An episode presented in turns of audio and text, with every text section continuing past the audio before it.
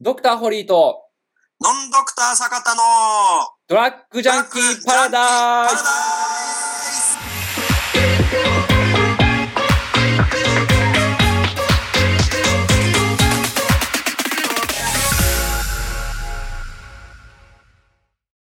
ノン薬のプリキュア、 キュアドラッグ、坂田ということでね、えー早速始まりました。はい。ドラッグ、ジャンキー、パラダイス、ねまあ、これ、司会言いましたけれどもね、はいえーこの薬のプリキュア、キュアドラッグっていうのも、もう、ノンって最初つけてますの で、違いますっていう意味で、えーじゃあ言うなよっていう話なんですけども。ということでね、まあ早速なんですけど、まあはいはい毎回毎回ね、はいえー質問にお答えしていく形になっているんですけども、はい。ちょ今回はですね、うんまああの、この緊急事態宣言にもなってしまったということで、はいまあここら辺についてですね、まあちょっと専門家の方とですね、ちょっと話していきたいなと思うわけなんですけども、うんうんただこれ1都3県だけではなくて、はい。えーですね、まあ他の県だったりとかっていうのも、はい。ですね、都道府県も、まあその、まあそこはそこで、ぽいことっていうのをやってたりとかするわあはいはいはい。け。まあなんか、そのことについてって言いますか、この宣言についてってことではないんですけども、はい。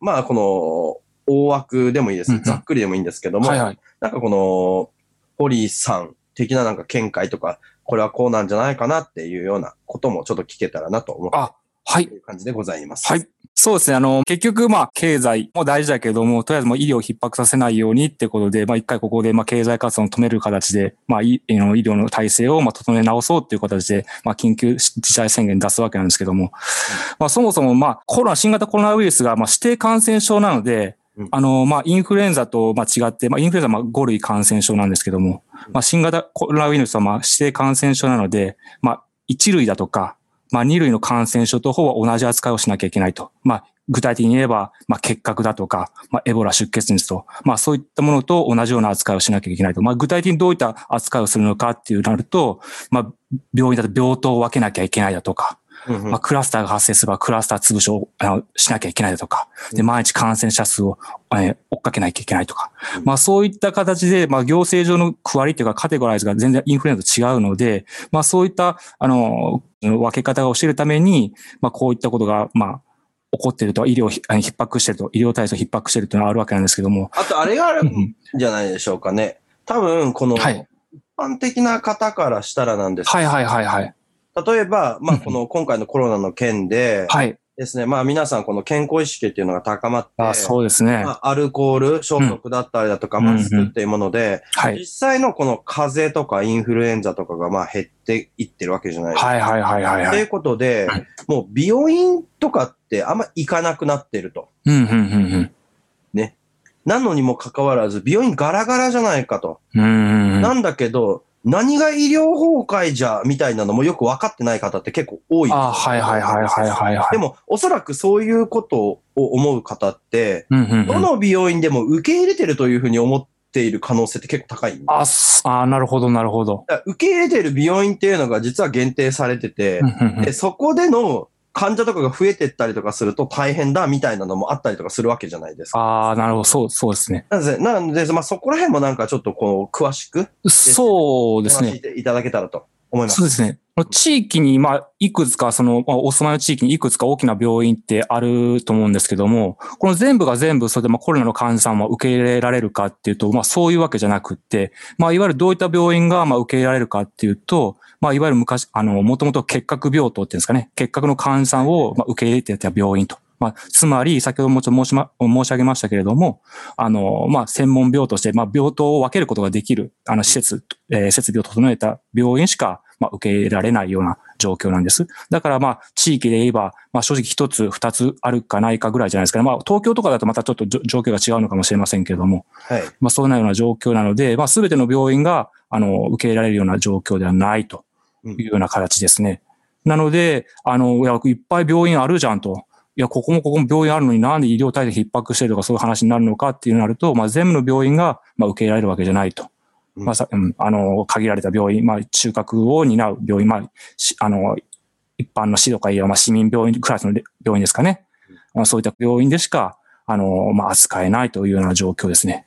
だから、あれですよね、あの、ここではい。働いていたりだとか、はいはいはいしてるスタッフっていうのは、はい。もうリスクありまくりなわけじゃないですか。そうっす。だから、このコロナ受け入れるっていうことは、イコール、他のはい。ものは受け入れられないみたいなのにも出てくるわけであ、そうですね。まあ、イコールになっちゃうじゃないですか、どうしても。おっしゃる通りですね。だから、まあ、ここで、まあ、勤務してる人っていうのは、もう常にリスク、リスクっていうか、もうリスク中のリスクじゃないですか。そうですね。だから、まあ、この期間だけでも、例えば、まあ、給料とか5倍とか10倍とかにしないと、はい。これやっていけねえんじゃないかみたいな。いや、私もこんなリスク背負ってやれませんっつって辞める人もたくさんいるわけじゃないですか。ああ、いい実際いますね。いらっしってゃいいうます、か、あね。の、他の病院に行きたいわって話です よね。給料一緒なんだったら、あほ他行った方がいいじゃないですか。そうです、そうです。で、働いてたら働いて、まあ、ちょっと差別的な目で見られてたり、見られたりだとか、あの、いつ映ってるか分かんないですからね。あそうです、そうです。あの、実際自分だけじゃなくても、ご家族さんとか差別あに扱いされてるうん人もいるか形ですね。そもそもそういった病院で働いていない医療従事者でも、まあ、医療従事者っていうことで、ちょっと、えって思われたりとか。あえーーでも、それは、はい。結局ですよ。だかはらい、それって見られるに決まってるってあ、そうですね。あ、それはわかります、わかります。思うんですよ。はい。あで、、なんでかって言ったら、まあ、結局、濃厚接触者っていう言葉ってあるじゃないですか。はいはいはい。あれの時点で毎日濃厚接触者じゃないです か。対象じゃないですか。そうですね。いや、それはそうなってしまうよなってういう、ん。そういう見られ方のはいはいはいリ。スクとかもあったりとかするわけだから、うん。そういう病院に勤めてますよっていうだけで、まあ、うん家族はもちろん、はいはいはい。例えば、あの、今、まあ、一回正月入りましたけど、はいはいはい。実家帰るねって言った時に、うんうんうん。いや、ちょっと、今回は混んでくれと、はいはいはい。になったりとかって普通にしちゃうじゃないですか。そうですねで。おっこしれゃるは通り。別になんて言うんですかね、美容院に勤めてなかったとしても、はいはい。もともとの構造がこうだったっていうのがあるんですけど、はいはいはいまあ、。基本的に、例えばまあこの東京で話しますけど、はいはい。まあ、東京とかで働いてます。でもって正月とか実家帰りますって言ったこの構図って言いますか。はいはいはい。構造ではないんですけど、うんうまあんベタな流れってあるじゃないですか。はい。で、この、えー場合って、東京にいるものは息子とか娘なんですよ。うんうんまあ要するうにん。若者っていうこと。はい。若者かどうかわかんないですけど、その、うん田舎にいる人よりはわ若者っていうことですね。うんうんうんうんと。いうことで、まあそこから東京から田舎へ帰り、はい。で、仮にそれで老人、だから親だから老人になっちゃうんですよ。うんうんそのうん。老人に移ってしまったら、うんですね、まあかなり危険度が高いと言いますか、リスクが高かったりとかするわけでございますよ。うんうんうん。っていうのがあるじゃないですか。で、逆のパターンで言ったりとかすると、まあ、もともと何人もかかってませんと。はい。まあ、コロナどころか風邪もひいてないし、インフルエンザでもないですと。うんうんうんで、言った場合でも、えー田舎に帰ることによって、老人と会うと。はい。老人はやっぱ免疫っていうのがまあ低かったりとかする。はいはいはい風邪ひいたりとかインフルになったりとかするリスクっていうのがあったりとかする。はいはい。で、それを移ってから東京戻るみたいな。うんうんうん。ということで、まあ割とこの里帰りみたいなのっていうので、うん。爆発してた可能性ってあるっていう話ってあるんですよね。はいはい。そうですね。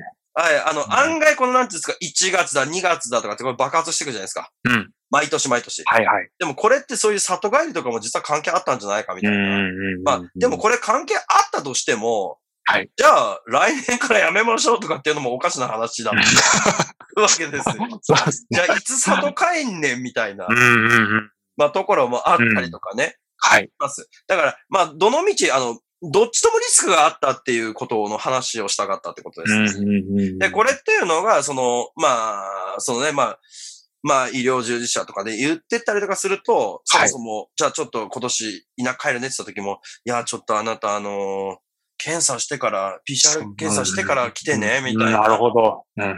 とかになるじゃないですか。はいはいはいはいいはやい。いや、いや、う、いや、うちはさ、別にあの、コロナの患者とかいないからって言ったところで、はい。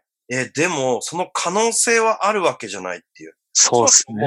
体がだるいとか病気の人しか行かない場所のところにいるわけだからおっ、しゃる通りです。だからはいリスクっていうのはそこら辺歩いててなんかあの、吉木食ったりとかするやつよりもリスクそうですね。 50倍ぐらいあるわ け。そうですね。じゃないですかはい。ラーメンの行列店とかに並んでたりとかするやつよりも50倍ぐらい可能性が、まあ確率が高いわけじゃないですか。うんうんうん。だからそういうような指定の病院じゃないよとかって言ってても、やっぱあるってなってた場合に、はいまあ、。そういう、まあ実際、まあコロナを受けてますみたいな病院の人とかっていうのは、はい。スタッフってのは本当にかわいそう。そうっすね。で、給料高くなるわけじゃないですもんね。うん。でも、抑えるとしたらそこぐらいしかないんですよね、実際言うと。いあやあ。他に手が打てないじゃないですか。うんうんうんうんうんで何で引き止めるかっていうと、うんまあ、給料を5倍払いますぐらいいかないと、うん。 2倍ぐらいだと、だって下手したらだって、もうどんなものか未だに分かってないわけだから、うんうん命もってなると、うん怖すぎねえかなってなりますよね。そうなんですよね。まあ、そこでまあ普通のか一般的な考えでまあ普通にやめて当然だと思うんですけども、まあそこでなんていうんですかね、まあちょっと、いい医療従事者あるあるじゃないけど、なんかちょっと使命感じゃないけどけどですか、なんかそういうので、なんかやめるのがなんか逃げみたいな、 なんか罪悪感を伴ったりするのがなかなかやめづらかったりだとか、そういうので困ってたりする、まあな困ってたりっていうかそういうジレンマに、ジレンマに苛まれてる人もたくさんいますね。あはあ、でももともとそういう仕事してる人って言いますか、いはい。まあそこに行く人っていうのはそれなりの使命感だったり正義感とかっていのが。まあそうそうですね。はいだってそりゃそうだよね。基本的な話で言うとさ、はいはい。まあ、汚いじゃないですか。まあまあそうですね。まそあういいうい そうですねって言ってた。いやさ、重いとか、つ辛いとか、汚いとかう、んうんうんうんまあむしろだからなんつうの関係ですね。はい。ビジュアル的には違うけど、はい。もうもうまさに産経じゃないですか。そうですね。ですよねぶっ。ちゃけって話、そうですね。だからそういうやっぱりまあ、そっか、うんそういう考えの人がいたりとかするからそこは逃げになったらあかんと。ここそう、でなはんい。かやめてしまったら、のん、野口だ と。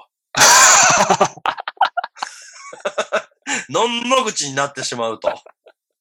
いうところですわな。そうですね。まあ、 まあ他の人に迷惑かけちゃうとか、うん他の人に負担がいっちゃうっていう、うん、難しいところですね。まあでも、結局、まあ何を優先するかですよね。まあ全部大事なんでしょうけど、まあ仲間も大事、その患者さんも大事、自分も大事、自分の子供、家族も大事で、まあ何を優先するかによって、まあ人のに決定る答えっていうのはまちまちだと思うんですけども。